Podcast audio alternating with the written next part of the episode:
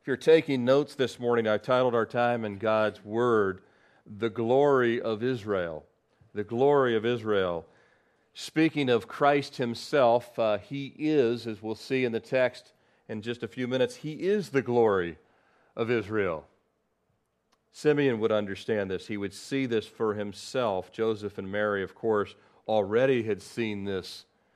And anyone that's heart was soft and tender would come to see this. You and I can see this as our hearts are soft and listening to the Word of God, listening to what the Holy Spirit is telling the church.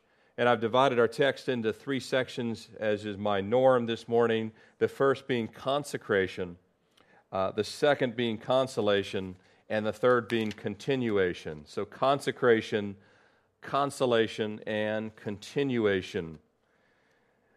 Where we left off, Jesus was being worshiped and adored by shepherds, and uh, these shepherds, some of the lowest as far as income and status in society, and why shepherds, as we talked about uh, throughout the Bible, we see God's special heart for shepherds, knowing that his son would be called the Good Shepherd, the faithful shepherd. And we know that Abraham was a shepherd, Moses was a shepherd, and David was a shepherd. And of course, all of these shepherds, these godly men, were mere foreshadowings and types of the final great shepherd who, with his staff, aren't you glad his staff, he keeps us in place? As the hymn says, we're prone to wander but He keeps us in place and He binds our wounds for those of you that had wounds this year, and He heals and He cleans and all of the things. And so the Lord has a special place in His heart for shepherds, and the shepherds is where we left off. They were worshiping the Lord, and Joseph and Mary just marveling and seeing Mary herself treasuring all these things which the Lord had done, that why me? Why would I be given the Son of God? Why would I, just a, just a maidservant of the Lord, a servant of the Lord, be given Son of the Most High? And she worshiped, her husband Joseph worshiping, the shepherds worshiping. And then eight days were completed, and it's time for the circumcision of Jesus. And if we're looking at this consecration, this word, what does it mean to consecrate? Well, it's the Hebrew word kodash. It means to sanctify, to prepare, to dedicate, to be hallowed, to be holy, to be separate, to consecrate something. Jesus himself was already consecrated by the Father. Amen? Would you agree? He was consecrated by the Holy Spirit even before his birth. We see similarly, even John, his relative, was filled with the Holy Spirit even before his birth, consecrated by God. But even the consecration of God, God still requires us to, by choice, also participate in that consecration. To give and to say, I consecrate. You've done that this morning you have consecrated time to be here. That makes sense? You considered it hallowed. You could be watching a movie right now. You could be out to breakfast. You could be reading the paper. You could still be in bed. You could still be doing a million other things, but you consecrated this time. You set it apart. You gave it unto the Lord because you believe you believe that God wanted you to do so. I know God wants me to do so. It's not a question of, I, I wonder if God, you want me to set apart this time. I know He wants me to set apart this time, to consecrate it, to sanctify it.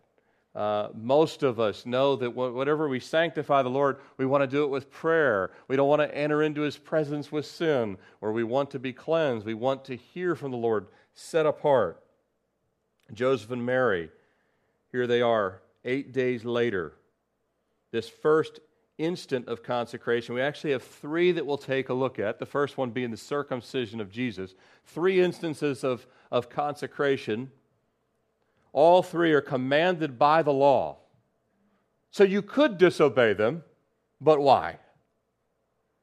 Because then you would be in direct opposition to the Word of God. How many want to live in direct opposition to the Word of God? I know what God's Word says, but I'm going to do this. And hopefully it'll work just as well. It won't, will it? It might look that way for a period of time, but we have three instances of consecration, three things that the Lord has commanded that Joseph and Mary consecrate. Isn't it great that a lot of the things, one of the things I love about the Word of God, is we don't have to make up our life, we simply follow what God says to do. Isn't that nice? Don't you like it when, when directions work? How many put together a toy? They don't always seem to work. What I really love is when they make a list of directions for the toy, and the best I can tell, they've skipped two or three steps somewhere in there, assuming that everyone else is an engineer. Could you have added a little detail between one and three? Just a little bit? But God the things that He wants us to consecrate, the things that He wants us to give to Him, the things that He wants us to present, He tells us how to do it, why to do it, and the fact that if we do those things, we'll be blessed. Not that we'll become a multimillionaire, that's not what He promised, but blessed.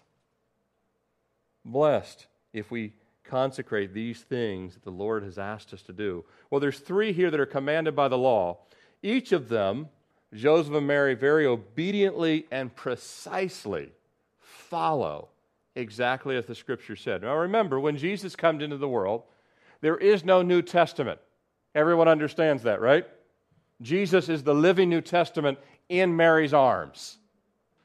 There is no written New Testament. That won't come till well after Jesus has gone back into heaven, and the apostles and Luke and others will write the New Testament, which is a recording of his life and other things that God writes to us, the church, in the epistles. But there is no New Testament. They only have what? The Tanakh, Genesis through Malachi.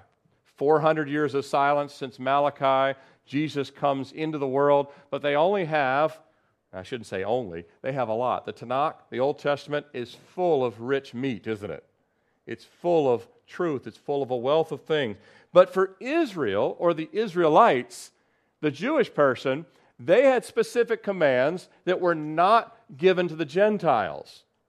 But they've not yet been released of any of them. Make sense? There's, no, there's been no release they still are under the law. Jesus, as the scripture tells, was born under the law. So they still are required to follow each and every one of these things according to the Word of God. So these three instances of consecration, two of them relate to Jesus, and one relates to Mary. And in, in context, they all three relate to Mary and Joseph, but two specifically relate to Jesus, and one specifically to Mary. Let's look at the first one related to Jesus, this uh, circumcision. Now, as we saw with John, that we now call John the Baptized. If you uh, John the Baptist, Sam, my, my good messianic uh, pastor friend, he calls him John the Baptizer. But we now know him as John the Baptist.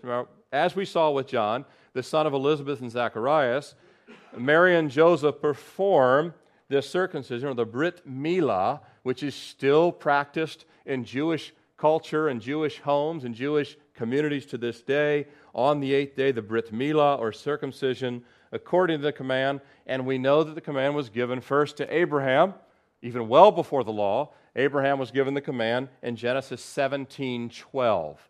Not only was Abraham given the command of circumcision, but it would never stop in the household of Israel through all generations all generations. And then Moses was given the same command in Leviticus 12:3. So Abraham was given first, Moses given it second, this eighth day, and it had to be done on the eighth day. And we know that again, there's medical benefit uh, that we now know today, even doing that as far as blood coagulation and things of that nature. Also, as we saw with John and his parents, the name of God's Son was given privately, just like it was, remember that the name of John was given to John when he was in the holy place. And that Elizabeth also knew the name because when John could not speak and the family was all, you know, up in arms, what are you going to name him? And she says, John, she already knew the name. So both of them had been given the name privately. Jesus' parents, Mary and Joseph, they had already been given the name privately by who? The angel Gabriel had told them the name. They didn't come up with the name Jesus, they were given the name Jesus by God sent through the angel Gabriel. But as remains the custom to this day, on the Brit Milah, on the eighth day of circumcision, even to this day, Jewish families that follow or practice Judaism will name the male child on the eighth day. Even if the family already knows what they're going to name him, if you ask the family on the fourth day, you'll find out on the eighth day. Well, I want to know before then. They might tell you, but a lot of times they're going to tell you, come to the Brit Milah and you'll find out the name. And they already knew the name, but it would be announced, and it says on the eighth day that he was called Jesus, or in the Hebrew, he was called Yeshua, as we talked about, which means God is salvation.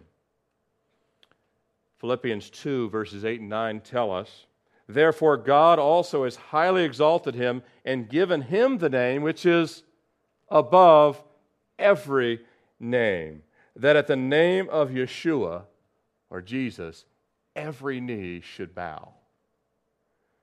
You know, we, we, we probably don't appreciate the name Jesus anywhere close to how we should.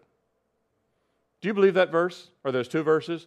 that God has highly exalted him and given him the name Yeshua, which is above every single name.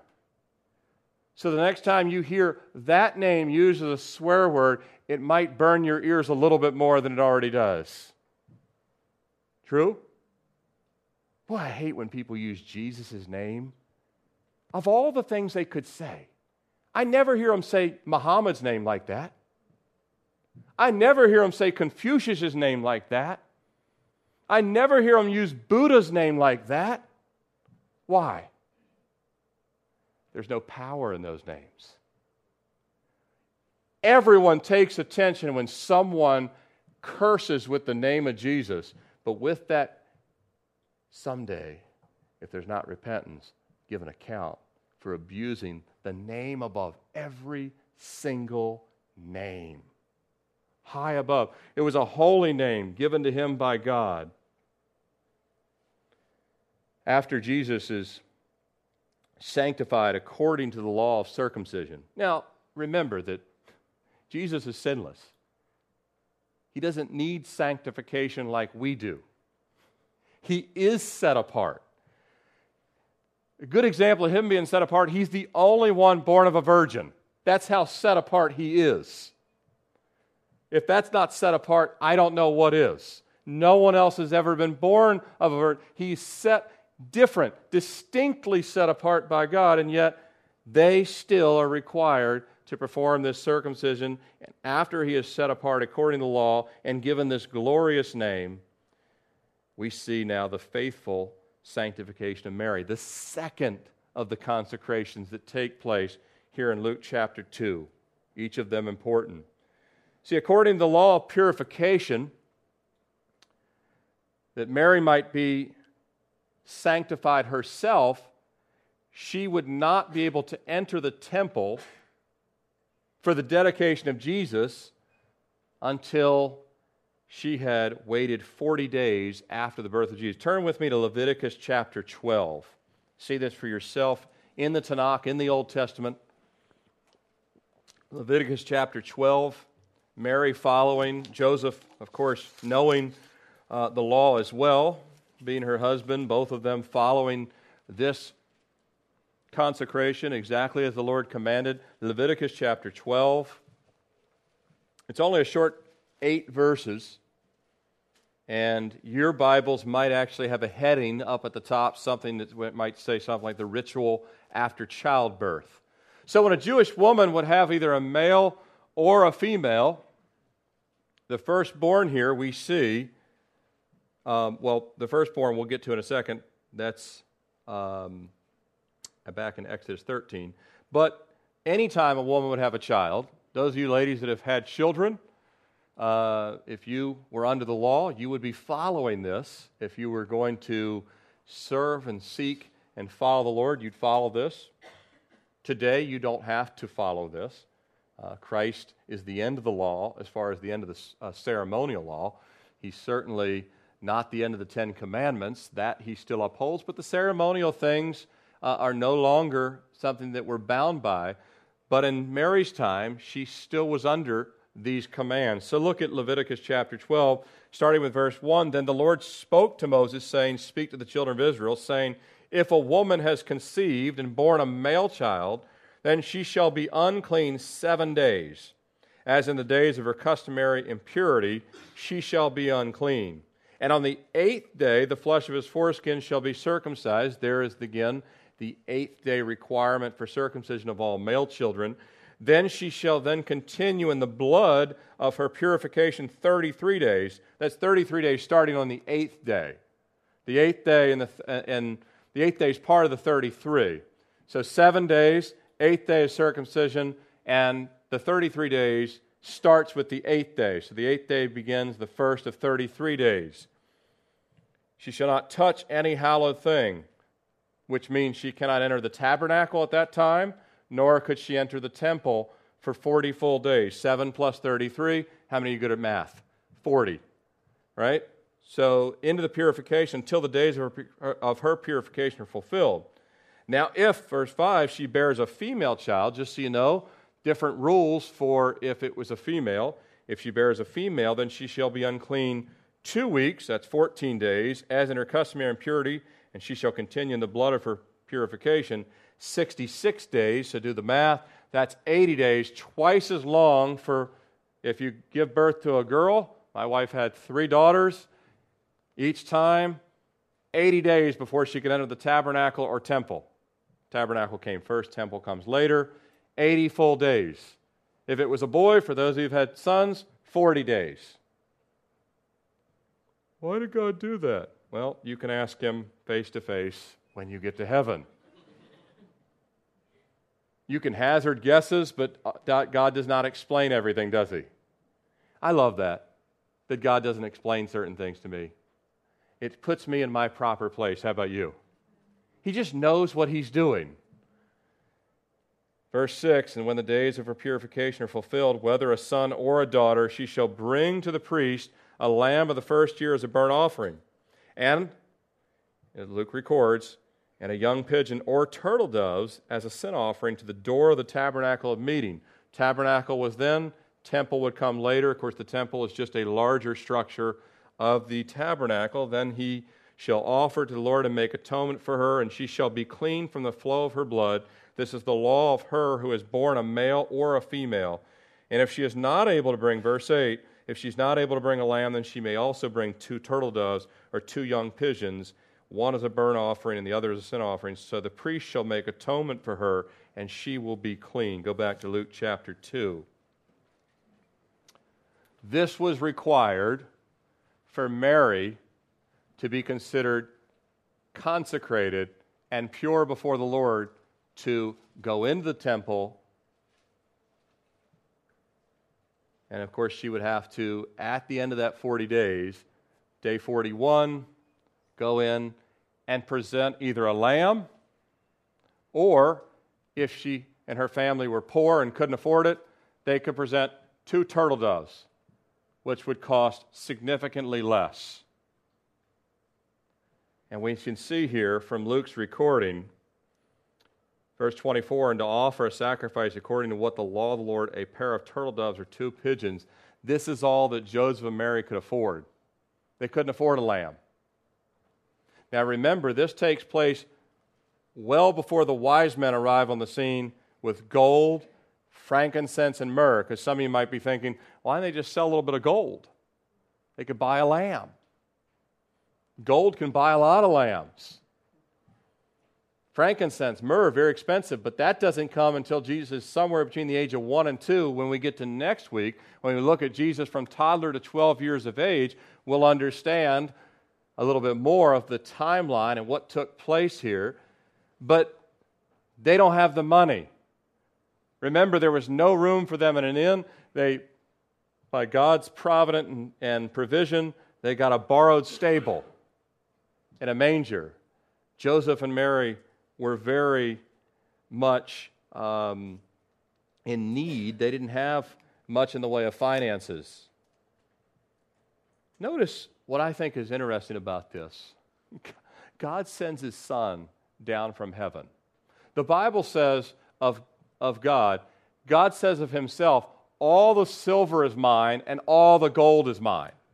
How many believe that? That Bill Gates actually doesn't own the money that he currently holds. God says it all belongs to him. Donald Trump, the sheiks of Saudi Arabia. God says, all the cattle on a thousand hills, all the gold, all the silver, all the jewels under the ground that no one's even found yet, all the oil and the shale and everything else, all the big oil guys, God says every single penny of it belongs to me. That all of you are living on borrowed time, and so am I. Amen? You don't even own your next breath. So God says it all belongs to me, but He sends His Son into the world to a poor carpenter and his probably even more poor wife. And he knows what the law, God knows the law, the, the purpose or priority is the lamb, but if you can't afford the lamb, then you can substitute two turtle doves, and guess what? They have to substitute two turtle doves. God sends his son knowing that they will not be able to afford even a lamb to fulfill the 41st day of purification when they go in to offer the sacrifice on behalf of Mary, that her cleansing, her ritual cleansing, will be completed. But I think what's noteworthy for me, and hopefully for you, is it reminds me how little value God puts on wealth and possessions. Isn't that astounding? God has no value, none whatsoever. He did not give Jesus to parents that could buy him the most incredible haul of Christmas gifts. He didn't get the new mini motorcycle. He didn't get the iPad. He didn't get a vacation to the most incredible places. He didn't get a brand new snowboard. He didn't get any of that kind of stuff as a kid because mom and dad didn't have that kind of money. They barely had enough and God knew they wouldn't have barely enough for it, but two turtle doves. Why is that not in? Well, I believe it's very significant. Jesus was placed in a home that had next to nothing financially. And American parents are killing themselves to keep up with the Joneses, to make sure that my kid gets the same gift. If, that, if we have to go $1,000 into credit card debt, we will do it, by golly because we will not be outsold, outbid, outdone. And Jesus' parents were like, we just need to go to the temple, make a sacrifice. Everything else is, if God wanted and they had to, hold on, our God and the Father of our Son owns all the gold in the world and gave us none of it to go to the temple? Has He forgotten us? Has he neglected us? Does he not care about us? I mean, Joseph and Mary could think these same things too. What would you think? You have the God of the universe who owns it all, and you have not any of it in your hand. And, and God says, Don't sweat any of that. Just go do the sacrifice. I'm not concerned about gold. I'm not concerned about silver. I'll give you everything you need. They don't know that a year or two years later they're going to be given some gold and silver and you don't know what God will do down the road. But even if you do, I can guarantee you what Joseph and Mary wouldn't do. They wouldn't start dressing Jesus in Gianni Versace clothing. Well, we've hit the jackpot. Let's start shopping for really expensive clothes for Jesus. Jesus himself would cite that his relative, John the Baptist, was never wearing luxurious clothing. Why? Because he said, You don't want to hear from a man who cares that much about all the things in the world. How little God placed value on earthly possessions and wealth, that he would place his son instead of a st- instead in a stable, a borrowed manger, no earthly possessions for his parents, barely able to afford these things. And there they would go, and they would offer the third of these areas of consecration and sanctification. The third pertained, and the second, uh, the third uh, in total, but the second one pertaining directly to Jesus, and they would consecrate Jesus himself. This was according to Exodus 13, verse 2, if you're taking notes.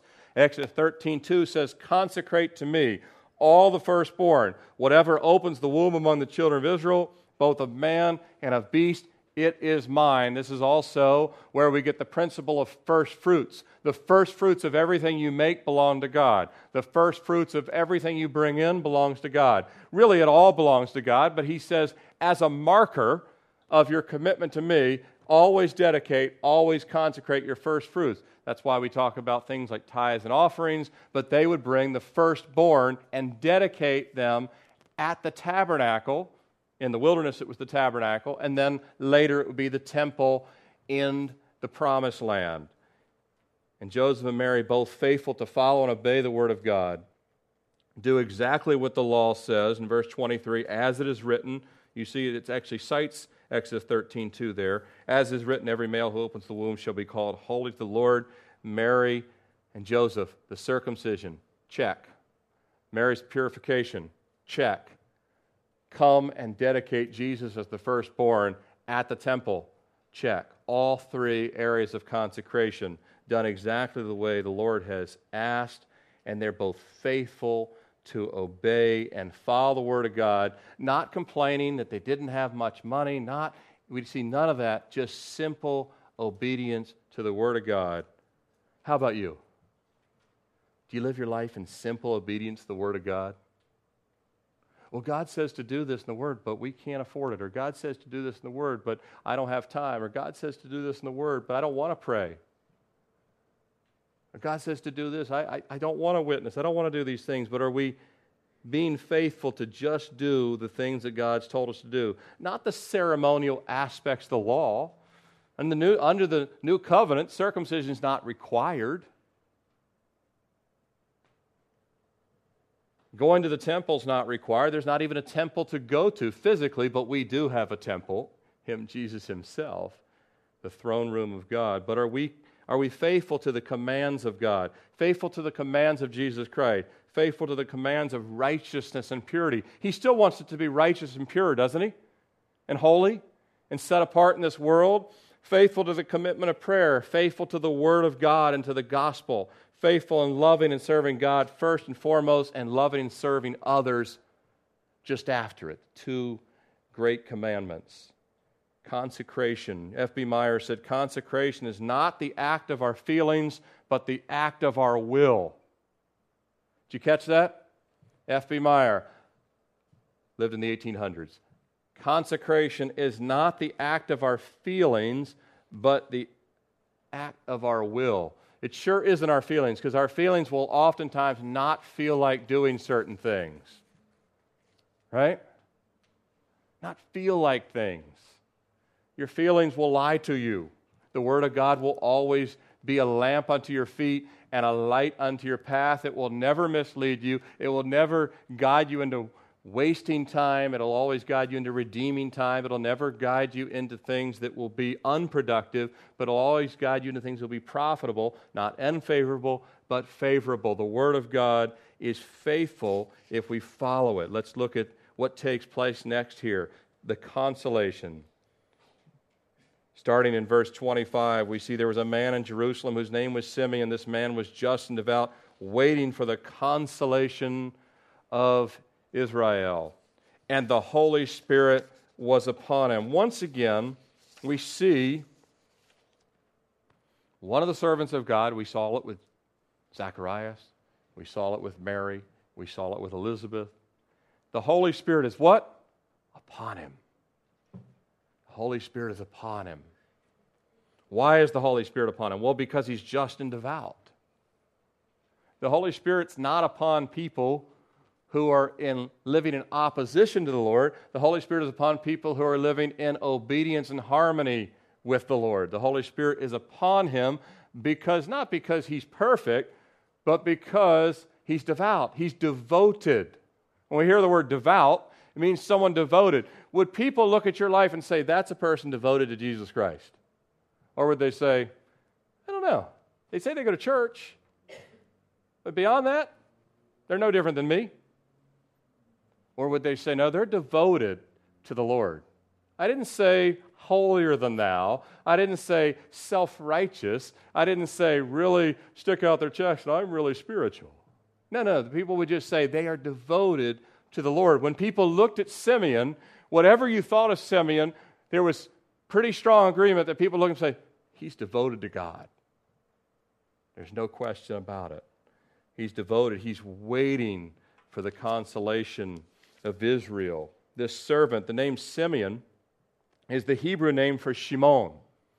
Some of you might have heard that word. I know when we lived in South Florida, uh, pretty large Jewish population in South Florida. When I was going to college in Miami, um, you know, we had uh, one of the uh, when I was in college, I was a my wife and I worked at a youth camp, and one of our counselors, his name was Shimon.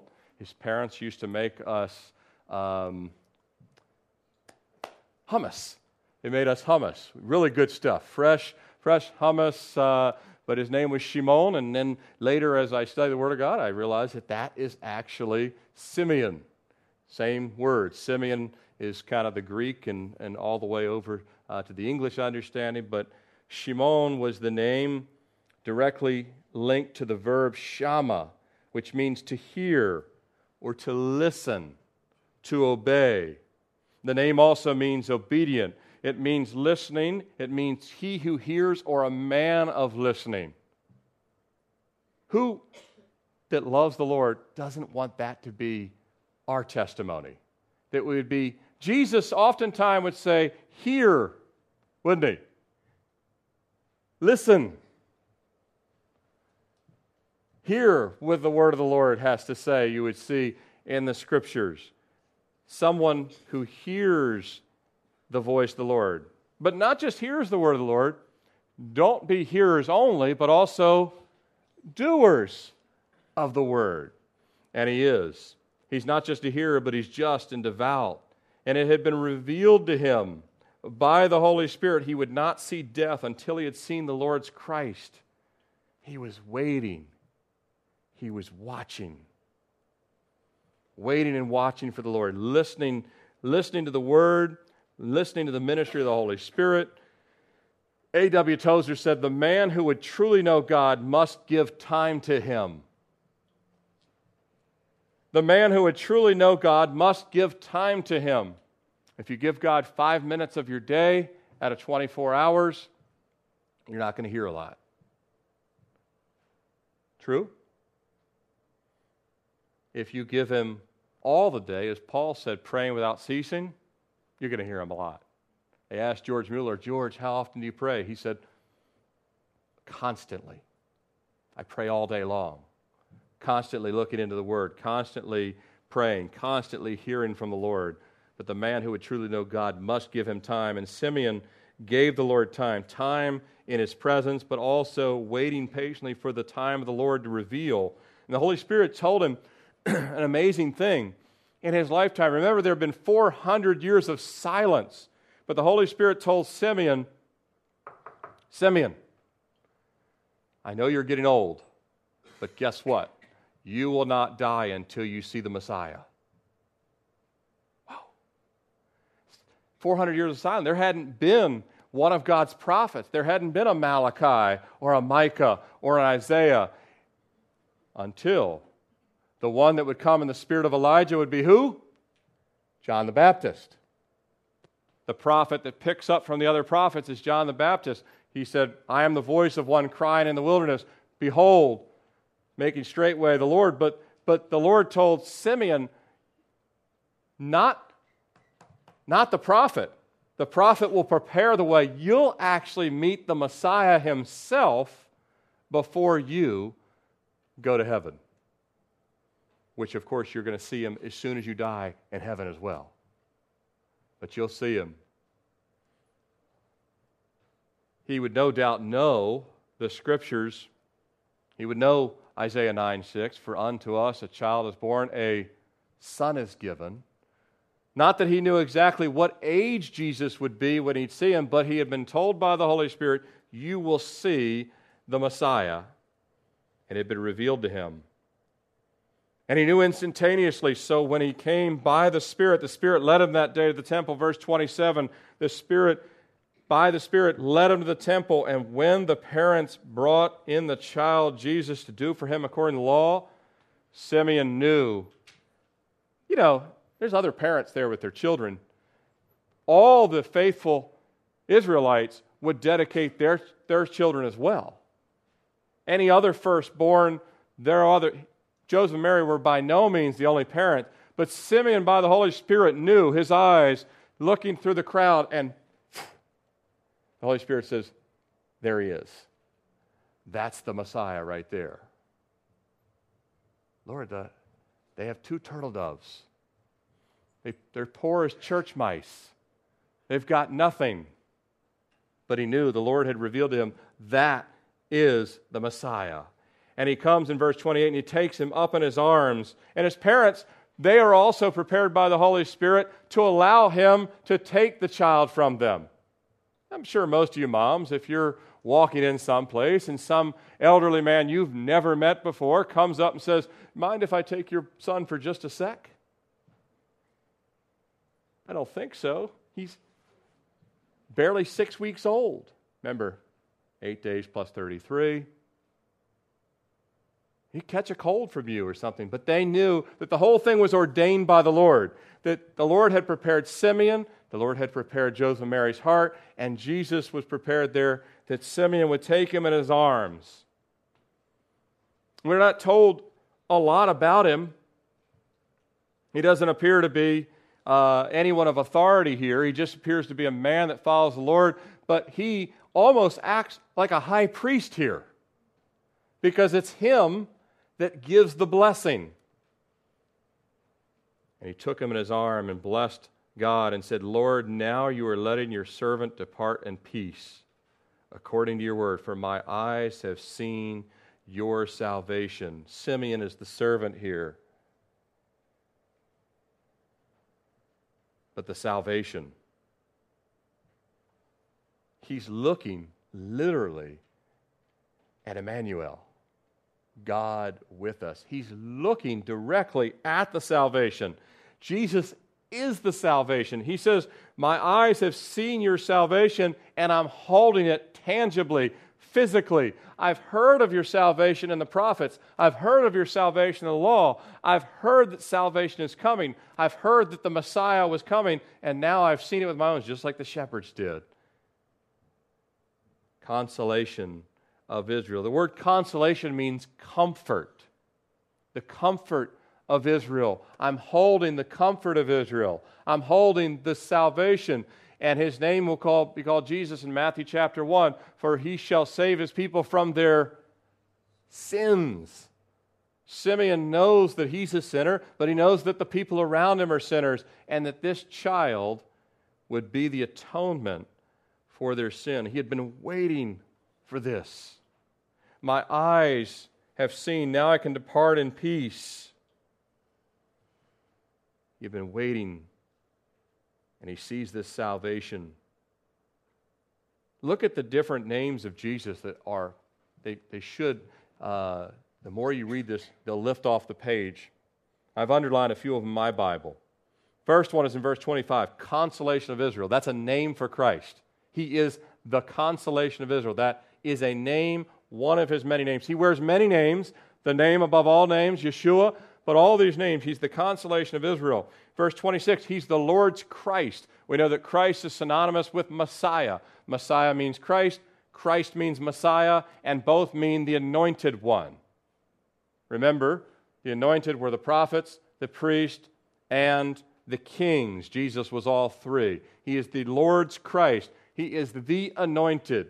That's in verse 26. Then we see his precious name, Yeshua, in verse 27, brought the child Jesus, the name above every name, is in verse 27.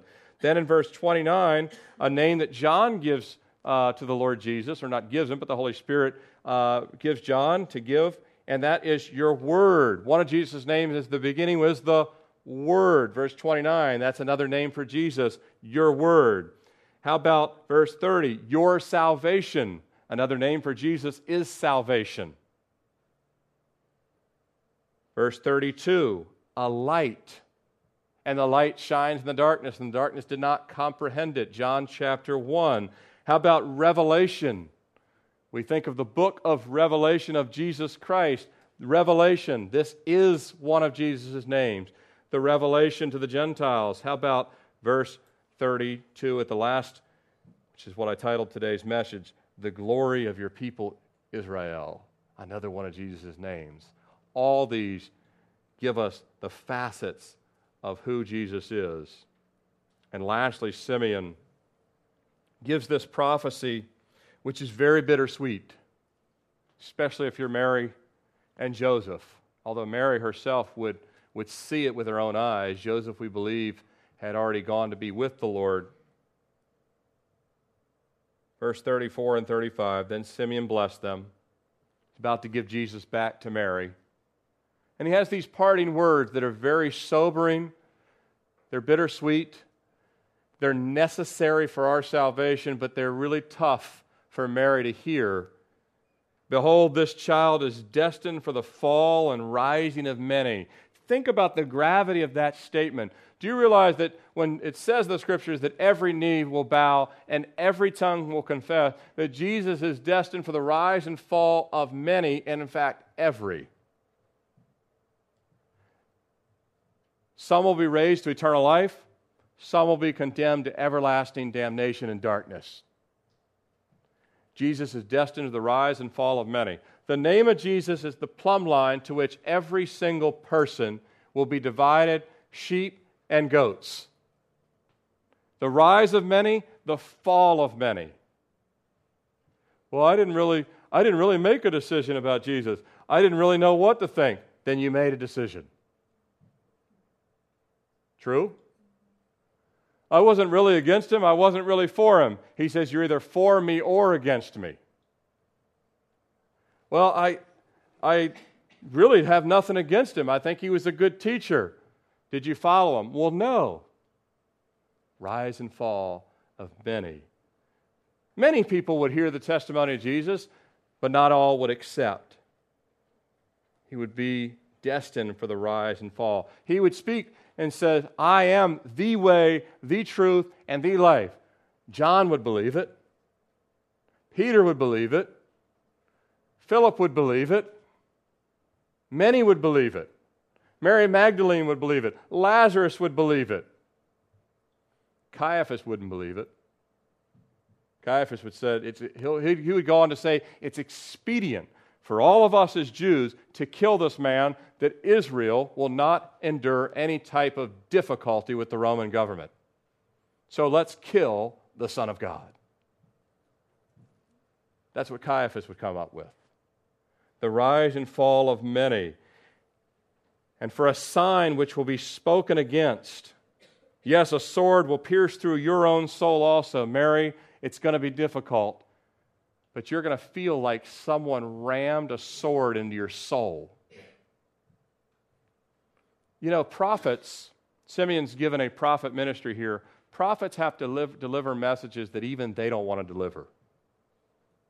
I don't think Simeon enjoyed sharing this last bit. He much more enjoyed verses 29 through 32. A light, I've seen your salvation, but the Lord says, Simeon, there's one more thing. I need you to pre prepare Mary because 33 years from now, she'll treasure that I already started to prepare her for what's to come. When the wise men come, she'll get another preparation with the myrrh.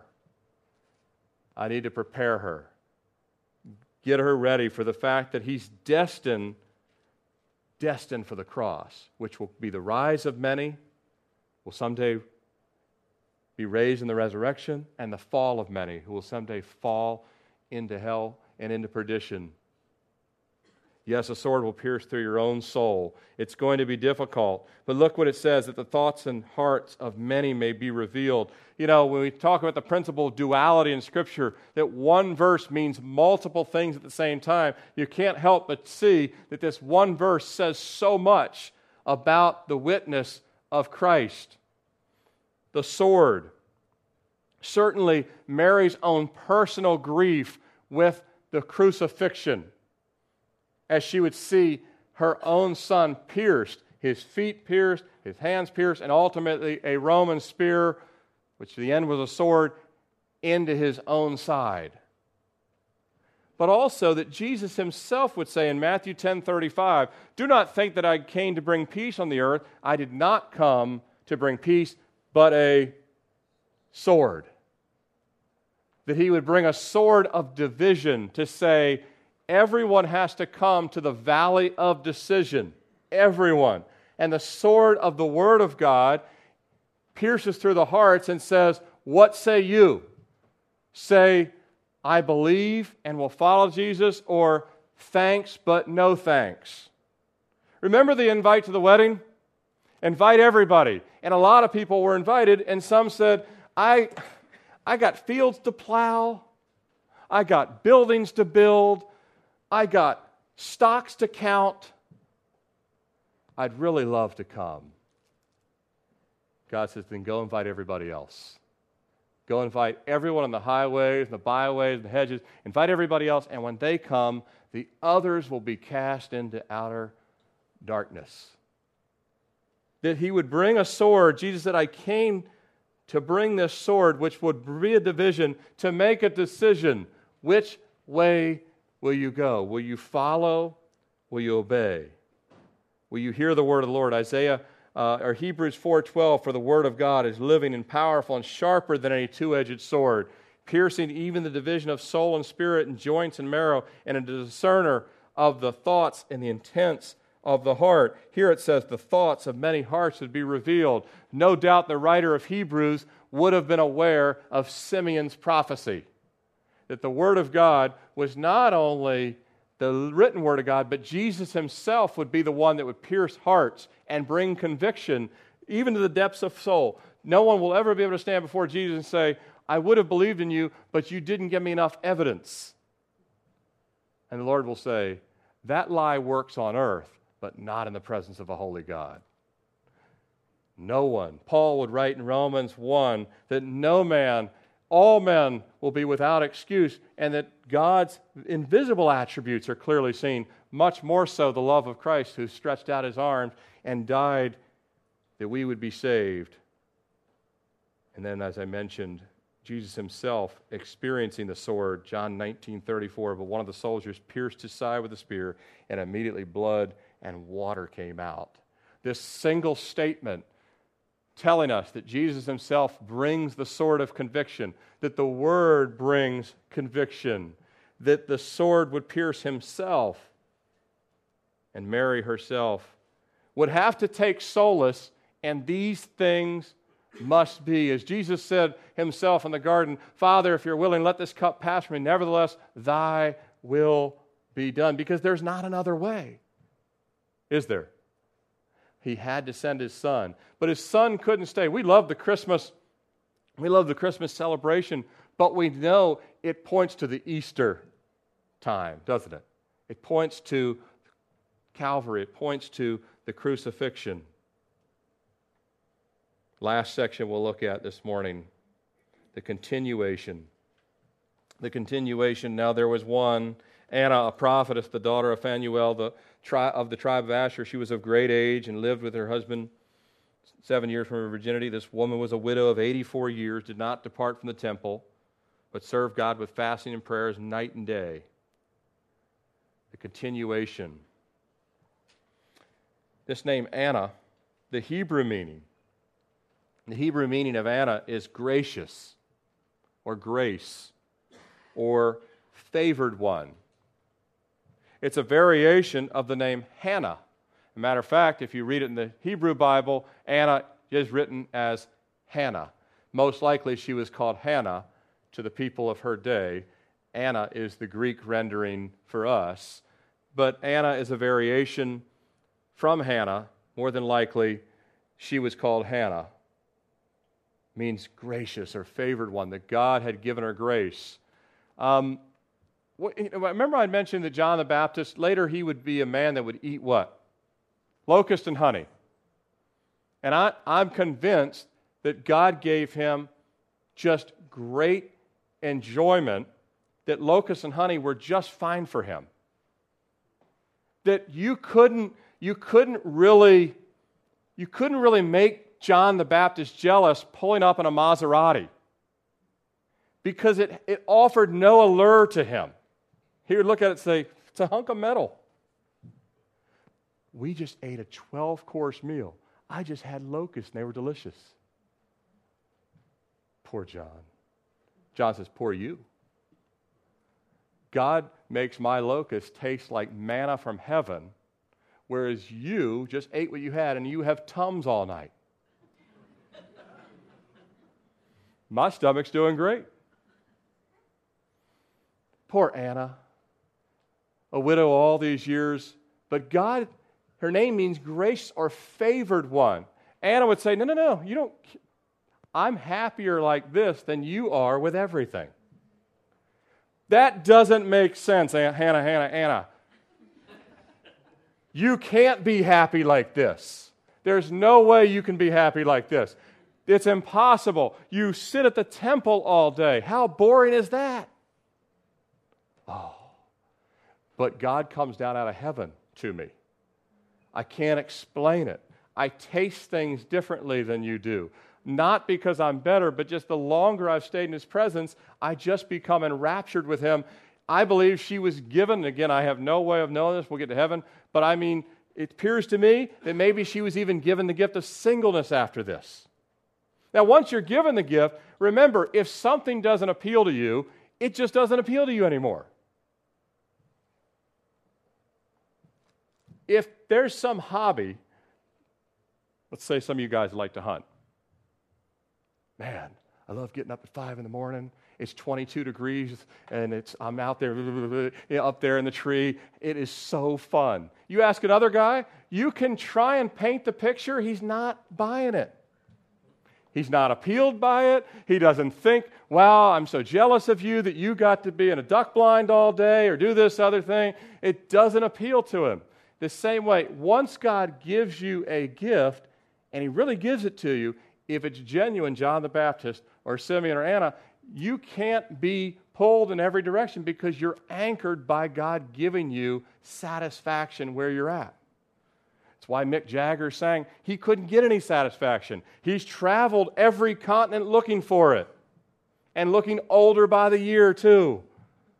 Although he still thinks he sings like he's young. But anyway, and can't seem to find it, whereas Anna found it and says, I know this sounds weird, but I couldn't be happier with my relationship with the Lord, fasting and praying all the time.